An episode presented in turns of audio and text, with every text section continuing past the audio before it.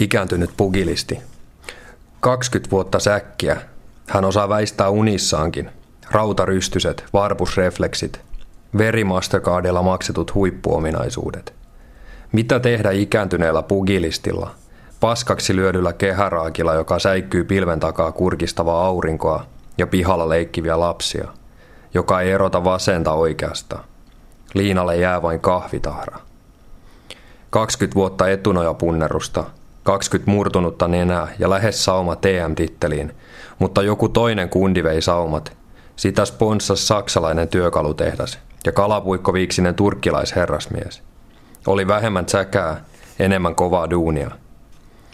Ikääntynyt pugilisti kerää pullot kassiin, ostaa sivasta päivän vanhaa maitoa puoleen hintaan. Hyväksyy elämän maitoklöntit, mutta ei saa duunia huonekalukaupan varastolta, koska sotkis vaan kaikki tilaukset ja ihmisten unelmat kauniista kodista. Ei ole mutsilla kioskia, pojalla vain tärisevät kädet ja kadonnut lähimuisti. Suussa yhä verenmaku. Taiteilija elämää. Runoilija Henri Lehtonen, miltä tuntuu lukea tai lausua omaa runoaan? No on se sella tietyllä tapaa joka ristiriitasta aina. Ehkä päällimmäisen aina se ajatus, että miksi mä nyt tätä tässä luen ja kenelle. Ja sitten usein kun ne tekstit on sellaisia, jotka on jo pitkä aikaa sitten kirjoitettuja, niin niistä tulee vähän sellainen olo, että miksi mä nyt näin on mennyt kirjoittamaan. Toisaalta silloin kun lukee sitä omaa runoa ja sellainen yleisö, joka on läsnä, joka selkeästi kuuntelee ja vielä mahdollisesti jossain vaiheessa osoittaa jotain niin kuin elämämerkkejä sen lukuprosessin aikana, niin ei voi, ei voi tuota väittää, etteikö siitä tulisi jotenkin hyväkin fiilis. Sellainen palaute, jotenkin se kontakti, joka siitä syntyy ja sellainen tietty keskittyneisyys, niin kyllä mä tykkään, että se on aika hienoa. Onko sun mielestä runot kirjoitettu ääneen luettaviksi vai niin kuin itsekseen äänettömästi päässä luetuiksi? No mun runot on ehkä enemmänkin just sellaisia niin kuin puheenomaisia, puherytmillä varustettuja juttuja, jotka kyllä sopii aika monet just tuollaiseen tilaisuuteen, jossa niitä luetaan ääneen. Sitten on paljon sellaista lyriikkaa, joka ei mun mielestä yhtään sovellu ääneen luettavaksi.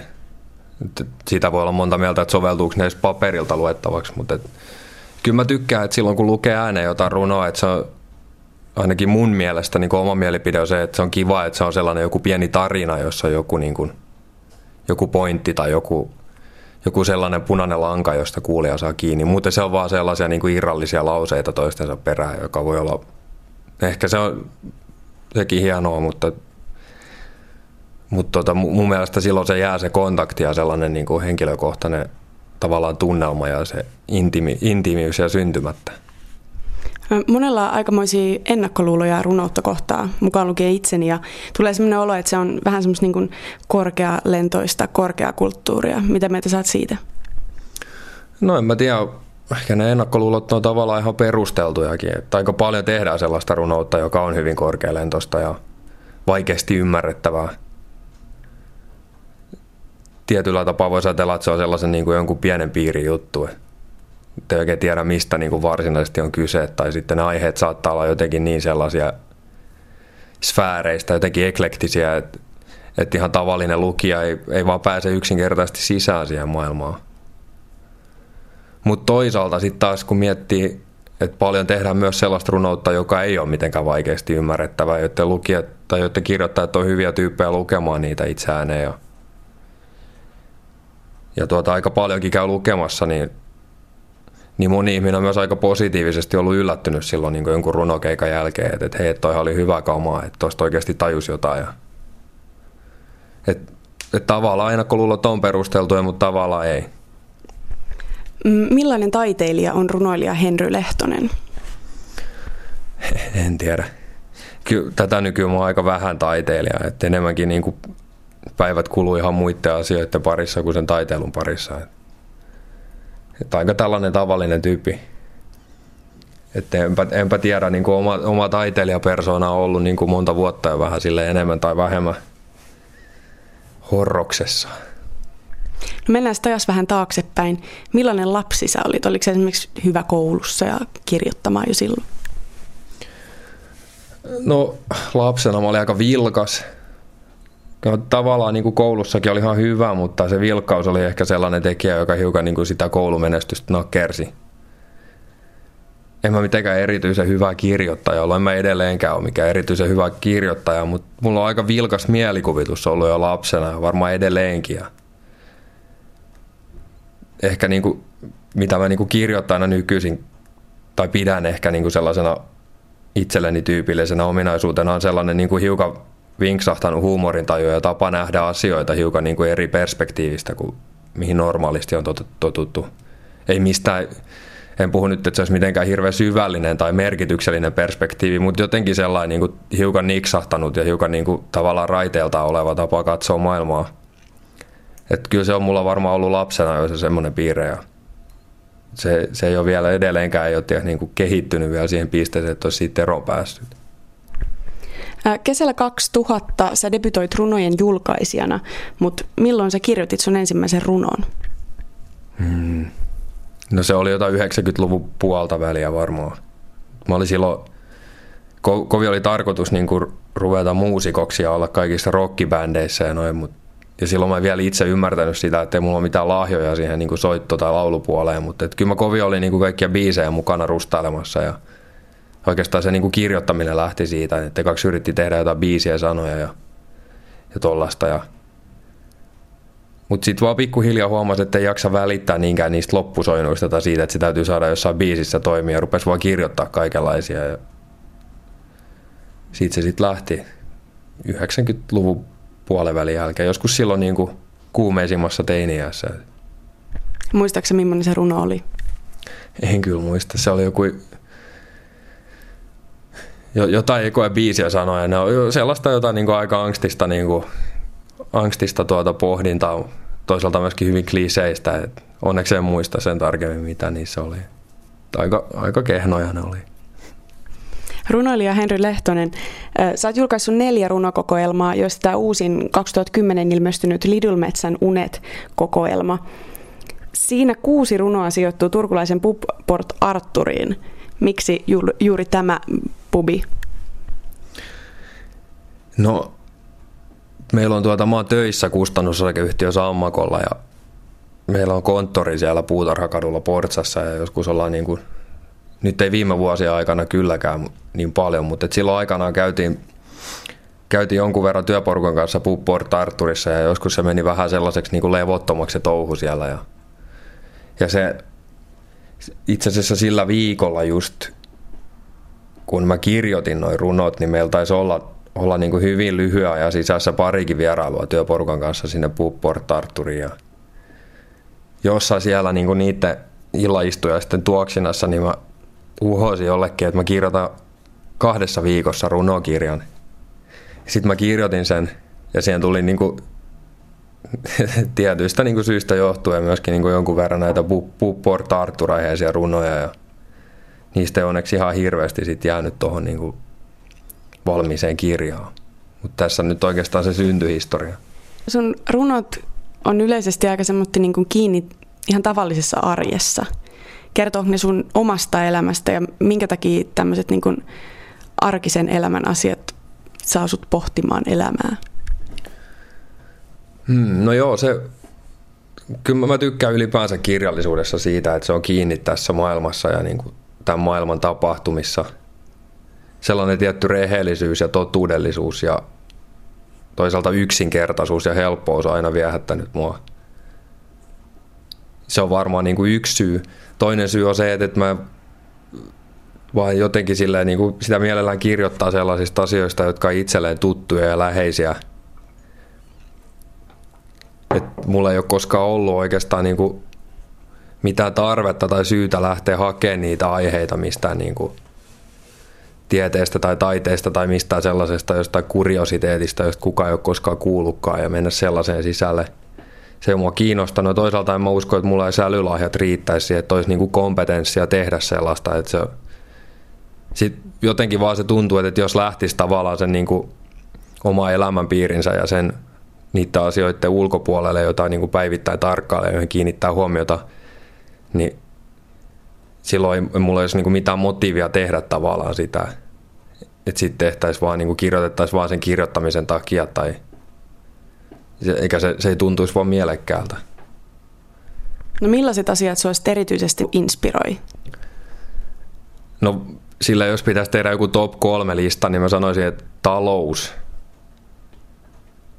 Formula 1 ja ihmissuhteet on oikeastaan mulla sellaisia. Formula 1 voisi laajentaa vielä alakata, ala, alakategoriaksi sellaisen tietyn, niin kuin, tietyn sellaisen jotenkin mua aina niin kuin jollain tavalla ällöttäneen maskuliinisuuden ja sellaisen niin kuin macho-meiningin. Se, mistä mä oon paljon kirjoittanut varmaan kaikissa mun kokoelmissa, just ne niin kuin, tavallaan roolit, sukupuoliroolit ja muuta. Et oikeastaan se varmaan juontaa juurensa mun lapsuuteen ja omaan kasvatukseen ja siihen, mitä itse nähnyt ja millaisessa maailmassa on itse elänyt. Mutta se, sellainen niin kuin mustavalkoisuus, tai tietyllä, ei se nyt ole mustavalkoisuutta, mutta tie, tavallaan voi sanoa, että tietynlainen mustavalkoisuus on aina ärsyttänyt mua. Ja sit, siksi siitä on tullut varmaan paljon kirjoitettua. Mun mielestä se on hirveän herkullinen juttu kanssa, tiiäks, että se aika niin kuin vähän jotenkin näkökulmaa kääntämällä saa aika herkullisiakin juttuja. Sellaisia, jotka voi olla ihan oikeasti niin kuin ilman mitään virnettä naamalla tehtyjä, ihan vakavissa. Ja silti niin kuin ne kun sä laitat ne päivävaloja ja rupeat tarkastelemaan niitä asioita, niin ne näyttäytyy aivan niin kuin jotenkin järjenvastaisina ja sellaisina niin kuin suorastaan idioottimaisina. Ja se, se on niin kuin, se voi olla synkkää surullista, mutta siinä on myöskin mun mielestä hirveästi huumoria ja jotain sellaista hauskuutta, joka on muuhun aina vedonnut. Tässä Lidumetsän unet kokoelmassa huomasin, että muutamaan otteeseen esiintyy tämä amerikkalainen saippuasarja Kauniita rohkeat. Niin symboloiko se maailma sulle jotain niin kuin jotain suurempaa?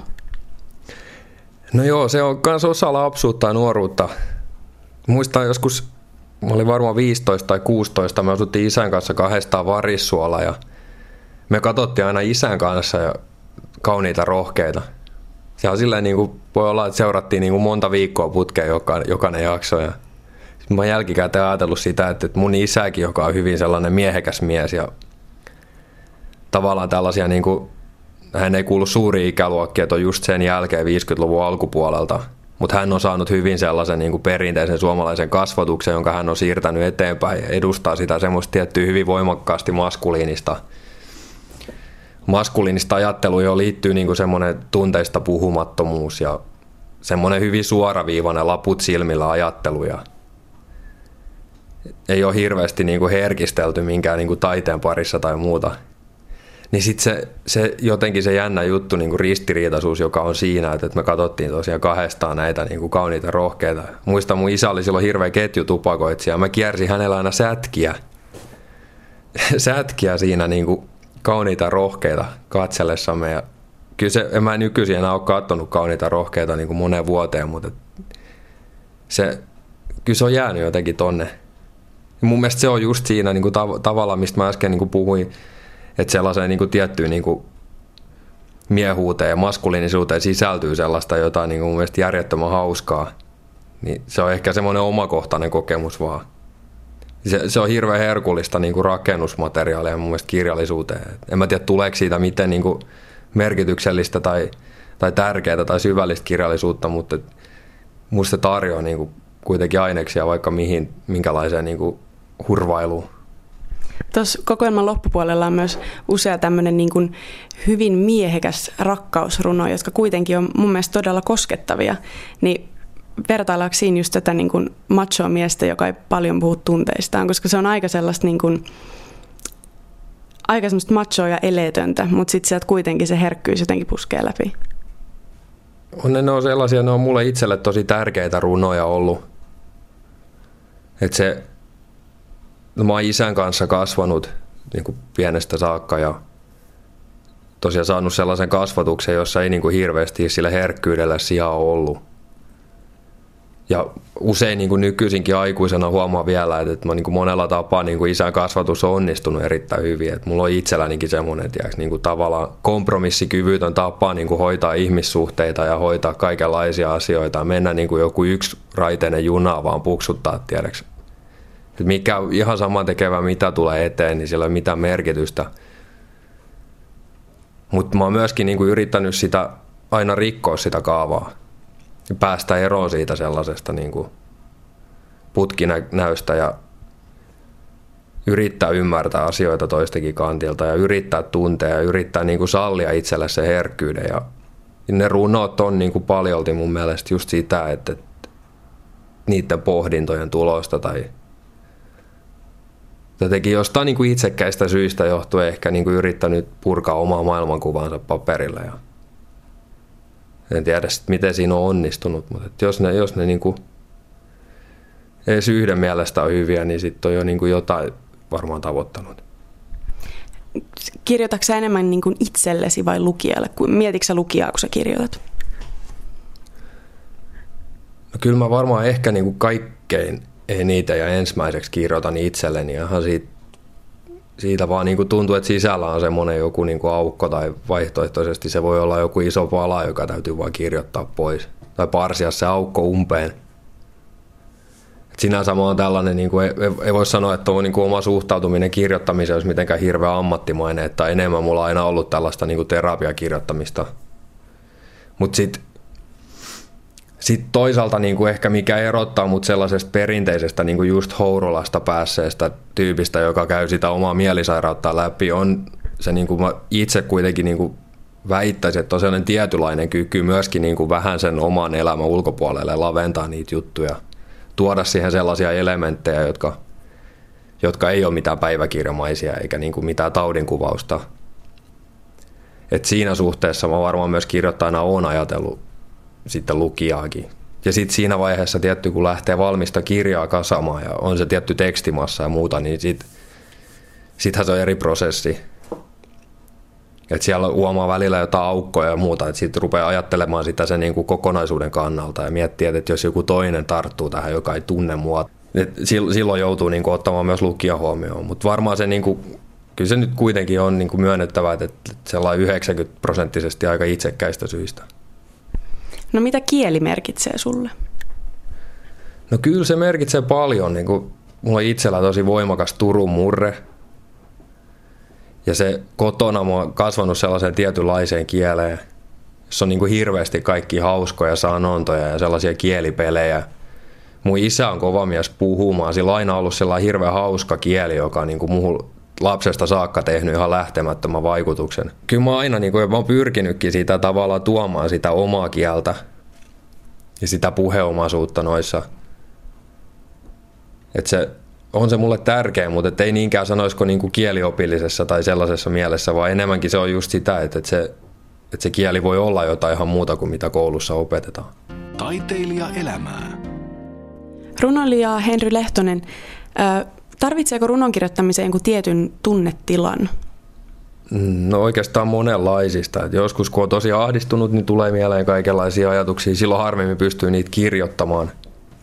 Sitten taas kun menee hyvin ja iloinen, niin sekin synnyttää niin tietynlaista tekstiä. Mulla ennen kaikkea niin se runojen kirjoittaminen liittyy sellaiseen tiettyyn niin virkeystilaan että jos ei ole mitään niin kuin asioita hoidettavana eikä ole mitään kiirettä, ei ole stressiä, on sellainen niin kuin rento vapaa-päivä, että ei ole esimerkiksi kahta erotuomarointitehtävää jalkapallokentällä tekemättömiä töitä, niin silloin usein niin kuin voi olla, että pitkältäkin ajalta sellaisia juttuja, joita on miettinyt, joita on pohtinut koirien kanssa esimerkiksi lenkkeillessä, niin niitä lähtee purkamaan. Et se, jotenkin se liittyy siihen sellaiseen aikaan ja stressittömyyteen. Ja, ja, no, ja usein silloin, kun on aikaa ja stressitön, niin on aika hyvät fiilikset. No, miten sä kuvailisit omaa runouttas? No, toi onkin aika vaikea.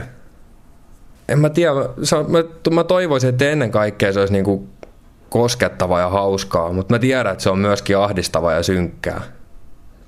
Et se, mut, niin aina mä oon yrittänyt niin omassa niin omassa runoudessani niin kirjoittaa rehellisesti, sille hienostelematta ja sellaisista aiheista, jotka mä itse tunnen ja tiedän.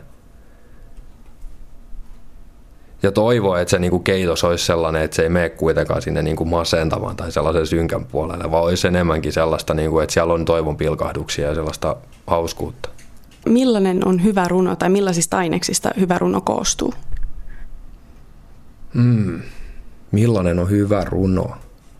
No niitä on hirveän paljon hyviä runoja, mutta kyllä musta hyvä runo on sellainen niin kuin tiivis, jotenkin sellainen ytimekäs, että siinä ei tarvita niin kuin mitään hirveätä lämmittelyä, eikä toisaalta sellaista niin kuin jonni joutavaa jaarittelua, että päästään niin kuin asia ytimeen heti. Se voi olla pitkä se runo, mutta sitten kun siihen tulee sellaista joutokäyntiä tai jotain sellaista, jolla ei oikeastaan mitään funktiota, niin se vähän aina niin kuin mun mielestä verottaa sitä loppuarvosanaa. Ja musta hyvä runo on sellainen, että siinä ei tarvi kirjoittaa mitään loppukanettia. Että sun ei tarvi antaa avaimia lukijalle. Että ne avaimet on niin kuin lukija itsensä sisällä jokainen voi itse ymmärtää sen jutun niin kuin haluaa. Että ei tarvi niin kuin kirjoittaa mun mielestä auki ja selittää ja ei tarvi vääntää rautalangasta. Runoilija Henri Lehtonen, millainen on tavallinen runoilijan työpäivä? No mulla se on nyt oikeastaan tavallinen työpäivä on sitä, että aamulla herää ja lähtee tonne Sammako toimistolle ja hoitaa nettikaupan tilaukset ja hoitaa sähköpostit ja tekee paketit ja laskut ja mahdollisesti lukee jotain saapuneita käsikirjoituksia, tekee vähän suomennostöitä. Mitäs kaikkea että aika vähän siinä jää, niin kuin, sanoisiko niin kuin työpäivässä aikaa runoilulle ja muuta, mutta että, kyllä mun, kun mä joskus niin kuin työpäivän aikanakin, kun on tullut sellainen fiilis, että hei, nyt on jotain ajatuksia, kun pitäisi kirjoittaa, niin olen ruvennut siellä runojakin kirjoittamaan. Mutta sitä ei hirveän usein kyllä tapahdu. No runokirjat on aika harvakseltaan ilmestynyt. Ehkä just johtuu siitä, että on niin kuin noissa porvarillisissa töissä ja harrastuksissa ja kaikenlaisessa mennyt aikaa. Et mulla on aina ollut niin surkeat apurahat, että mä en ole niiden kanssa elänyt ja kirjat on myynyt niin kehnosti, että rojalta ei ole tullut. Että jos se on työtä, niin sitten menee aika kehnosti. Henrikka Tavihan teki viime vuonna sellaisen projektin, jossa hän kirjoitti niin kuin 12 runokirjaa. Et oli jossain niin kuin joku laskelma, että niiden kanssa, kun kirjoittaa vuodessa 12 runokirjaa, niin sitten tienaa niin paljon, että ei ole köyhyysraja alapuolella. Mutta en mä tiedä, mua 12 vuoden aikana pystynyt neljä runokirjaa kirjoittamaan ja nyt on viides syksyllä tulossa. Et kyllä mä olisin niin syönyt hernekeittoa sitäkin vaan joka kolmas päivä, jos taisi mun työ. Ja varmaan se olisi ollut aika yksinäistä, jos olisi niin pelkästään tätä tehnyt. Mä oon kyllä koko ajan ollut niin muissa töissä jatkuvasti. Ja, ja aion kyllä, niin kuin, kyllä, kyllä niin visusti pysyä kanssa työelämässä. Et vältän sitä niin kuin viimeiseen saakka, että runoilijuudesta tulee mun ammatti. Eikä, jo, sillä kyllä mulla oli, silloin kun eka kirja ilmestyi, niin mulla oli kauheat kuvitelmat siitä, että hei, että nyt mä oon niin kuin runoilija tässä. Ja, mutta niin kuin sille, mitä enemmän niin kuin aikaa mennyt, vuodet kulunut, niin jotenkin niin kuin itsestään vähän rapissut pois se sellainen niin kuin runoilijuus. Että se on enemmänkin vaan sitä, että, että, että mulla on niin kuin tarve ja halu kirjoittaa. Että se, silleen, että se ei, ei oikeastaan niin kuin ole mun identiteettiä se. Että mun tarvii niin kuin pystyä kutsua itseäni runoilijaksi tai että mä nyt vaan kirjoitan runoja, että se on sellainen kirjallisuuden muoto, joka sopii niin kuin mun tavalle kirjoittaa ja tehdä noita kirjoja. No millaisia on sun työmenetelmät? Istuuko alas ja alat käymään läpi jotain runoideoita, mitä sulla on ollut ja alat työstää niitä vai miten se runon kirjoittaminen käytännössä menee? Mun, mun niin metodi kirjoittaa on se ja tehdä kirjoja on se, että mä niin kirjoitan ja kirjoitan ja kirjoitan. Ja sitten jossain vaiheessa, kun tulee sellainen olo, että, että nyt niin kuin alkaisi olla tekstiä niin paljon, että tästä voisi saada jotain niin kokonaisuutta aikaiseksi, niin mä käyn läpi niitä juttuja, mitä mä oon kirjoittanut ja mietin niitä aiheita ja teemoja. Ja se, se on niinku silleen jännä juttu, että usein niinku tiedostamattaankin niin huomaa, että kirjoittaa jostain niinku tietyistä aiheista. Totta kai se liittyy niinku varmaan elämäntilanteisiin ja siihen, mitä milloinkin on meneillään ja mitä, mitä yhteiskunnassa ja maailmassa ympärillä tapahtuu. Et niitä lähtee sitten purkamaan, käy läpi sitä tekstimassaa ja, ja rupeaa asettelemaan sitä niin kuin tilkkutäkkiä johonkin tietynlaiseen malliin. Ja sitten jos huomaa, että tästä nyt puuttuu joku juttu tai tämä vaatii, niin sitten ne runot, jotka niin kuin silloin syntyy tai se teksti, jota silloin työstetään, niin on niin kuin johonkin tiettyyn tarpeeseen sitä niin kuin kokonaisuutta silmällä pitää. Et se, silloin mun mielestä siitä tulee niin kuin siitä kirjoittamisesta jotenkin niin kuin ammattimaisempaa. Voi olla, että mä kirjoitan montakin runoputkea ja sellaisia pitkiä juttuja, jos sitten niin kuin loppujen lopuksi kun niitä käy läpi, niin sieltä saattaa löytyä ehkä muutama lause, jossa on niin kuin jotain sisältöä ja loput voi sitten niin kuin deletoida siitä pois. No uskotko sä, että runoilijaksi synnytään vai voiko siihen oppia?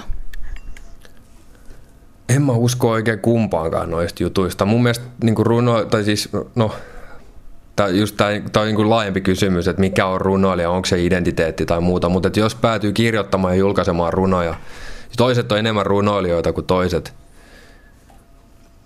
Mun mielestä ennen kaikkea täytyy elää sellainen elämä. Se, et, siis mun mielestä ainakin siis se kaikki se runous, joka mua kaikkein eniten puhutellut, joka on mulle kaikkein tärkeintä, niin siinä, siinä välittyy jotenkin sellaiset tietynlaiset niin kuin kokemukset ja semmoinen,